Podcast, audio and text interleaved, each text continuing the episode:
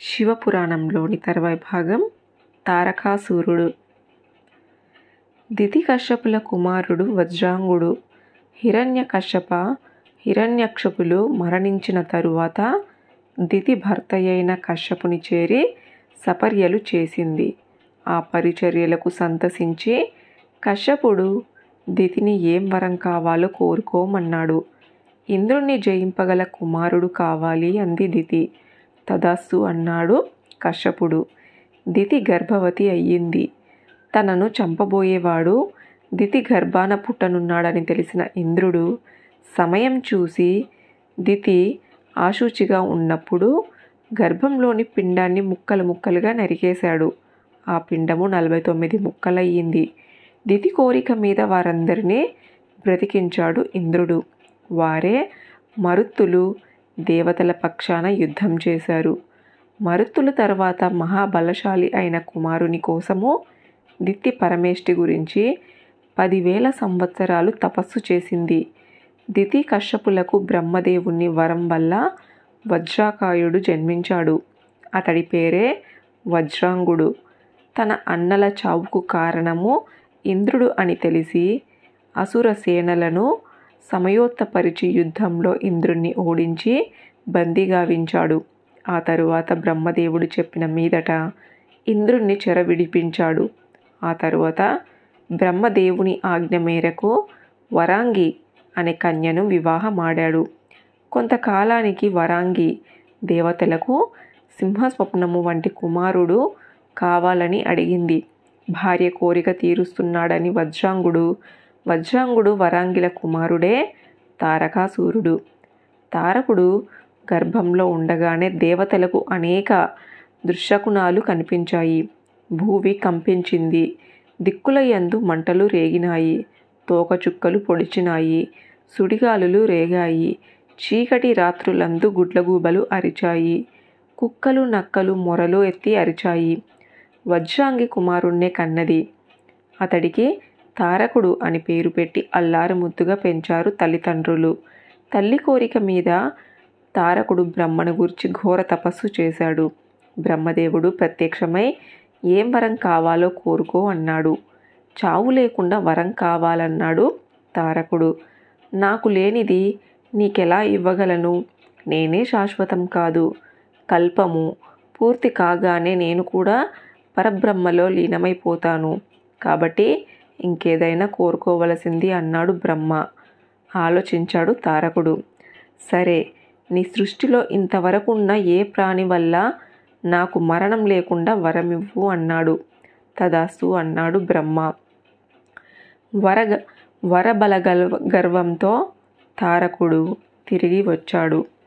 అంతవరకు దిక్కు లేకుండా పోయిన అసుర సేనంతటిని పోగు చేసి దేవతల మీద యుద్ధానికి వెళ్ళాడు. స్వర్గాధిపత్యాన్ని గెలిచాడు. దేవతలందరినీ నానా బాధలు పెట్టసాగాడు. తపస్సు చేసుకునే మునులను ఋషులను హింసించాడు. ఒకటేమిటి? ధర్మాన్ని నాశనం చేయటానికి కంకణం కట్టుకున్నాడు. తారకుని బాధలు పడలేక దేవతలందరూ పోయి బ్రహ్మదేవుణ్ణి ప్రార్థించారు. తారకుని సంహరించటము నా వల్ల కాదు.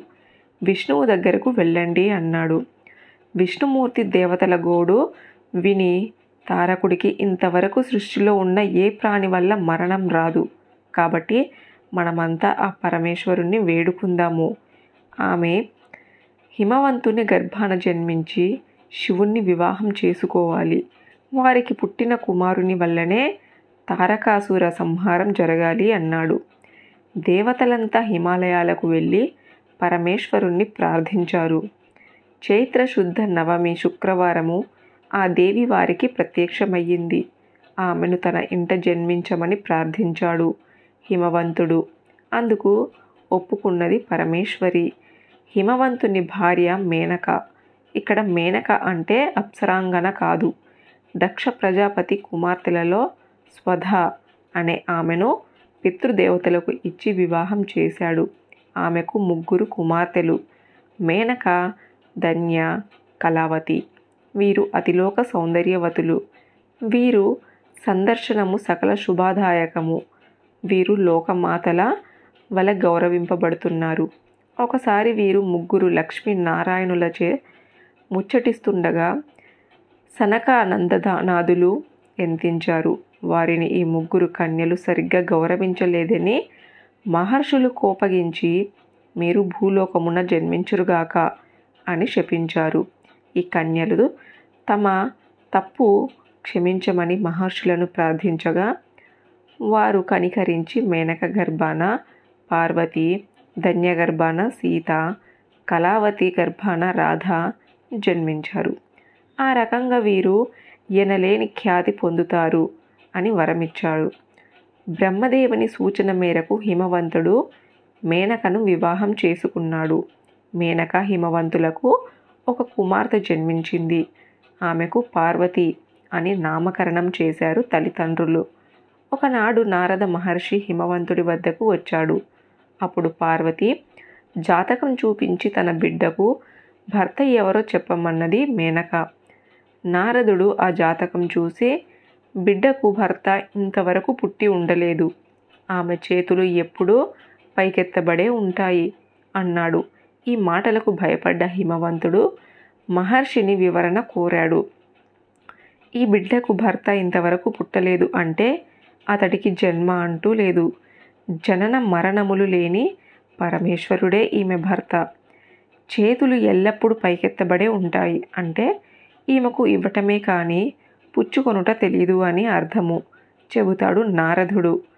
పార్వతీదేవి దినదిన ప్రవర్ధమైంది. శివ పూజలు శివారాధన శివ నామస్మరణ శివ సంకీర్తనలే ఆమె నిత్య కృత్యాలు. నిరంతరము శివుని తప్ప అన్య నీతన మనసు ఉందని తలవదు. ఆమెకు యుక్త వయసు వచ్చింది. తగిన సంబంధం చూడమని పురోహితులకు చెప్పాడు హిమవంతుడు. శివుణ్ణి తప్ప ఇతరులకు వివాహమాడను అని ఖచ్చితంగా చెప్పేసింది పార్వతీదేవి. దక్షయజ్ఞ సమయంలో యోగాగ్నిలో దగ్ధమైపోయింది సతీదేవి. భార్య వియోగంతో విరాగి అయిన ఈశ్వరుడు హిమాలయాలలో తపస్సు చేసుకుంటున్నాడు. ఇక్కడ పార్వతీదేవి శివుని గురించి తపస్సు మొదలుపెట్టింది.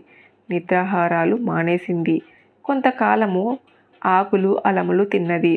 తరువాత వాటిని కూడా విసర్జించింది. కేవలము వాయుభక్షణ చేస్తున్నది.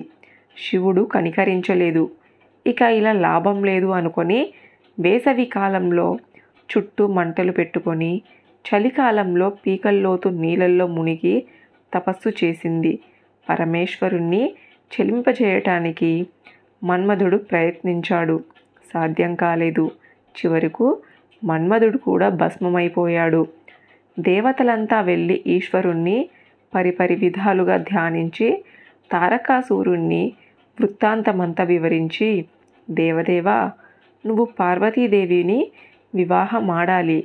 మీకు పుట్టిన కుమారుడు తారకుణ్ణి సంహరిస్తాడు. మా మొరాలించు అని వేడుకున్నారు. వారి కోరిక మన్నిస్తాడన్నాడు శివుడు. ఒకరోజు బ్రహ్మచారిగా వేషం ధరించి పార్వతి తపోవనాన్ని వచ్చాడు. వచ్చినవాడు పార్వతి సత్కారాలందుకొని ఆమెను పరీక్షించటము మొదలుపెట్టాడు. ఎగుడు దిగుడు మూడు కన్నులున్న వాడి మీద నీకు మక్కువ ఎందుకు అని అడిగాడు. ఇప్పుడు పార్వతీదేవి మూడవ కన్ను జ్ఞాననేత్రము అతని మహాజ్ఞాని అని సమాధానం ఇచ్చింది బిచ్చమెత్తుకునేవారు తిరిగే జంగం దేవరా నిన్ను ఏమి సుఖం పెడతాడు ఇప్పుడు పార్వతీదేవి అన్నది సిరి సంపదలు అశాశ్వతము అని విరాగి అయిన మహా మహానుభావుడు బూడిద పూసుక తిరిగేవాడు కడు దరిద్రుడు కదా శివుడు. ఇప్పుడు పార్వతీదేవి అన్నది కుబేరునికే నవనిధులు దానం చేసినవాడు దరిద్రుడు ఎలా అవుతాడు కట్టుబట్టు లేనివాడు దిగంబరి దిక్కులే అంబరముగా గలవాడు ఆ పరమేశ్వరుడు. పుట్టు పూర్వోత్తరాలు లేనివాడు తల్లిదండ్రులు ఎవరో తెలియదు. ఇప్పుడు పార్వతీదేవి అన్నది అసలు పుట్టుకే లేనివాడు సర్వలోకాలకు అతడే తండ్రి. అతనికి తల్లిదండ్రులు లేరు. ఈ విధముగా అనేక ప్రశ్నలకు చెప్పే ఇలా సమాధానం చెప్పిన పార్వతీదేవి సంతృప్తి చెంది చివరకు ఆమెను వివాహమాడాడు. పార్వతి పరమేశ్వరుల కుమారస్వామి జన్మించాడు. అతన్ని దేవ సైన్యాధిపతిగా నియమించాడు. దేవ సైన్యాన్ని వెంట పెట్టుకొని తారకునితో యుద్ధానికి వెళ్ళాడు. కార్తికేయుడు ఘోరమైన యుద్ధం జరిగింది. ఈ యుద్ధంలో శక్తయుధంలో తారకాస్వారుణ్ణి సంహరించాడు కుమారస్వామి అంటూ కుమారస్వామి జననము. తారకాసుర సంహారాన్ని గురించి శిష్యులకు వివరిస్తూ ద్వితీయ తృతీయ శాశ్వాలు పూర్తి చేశాడు రత్నాకరుడు.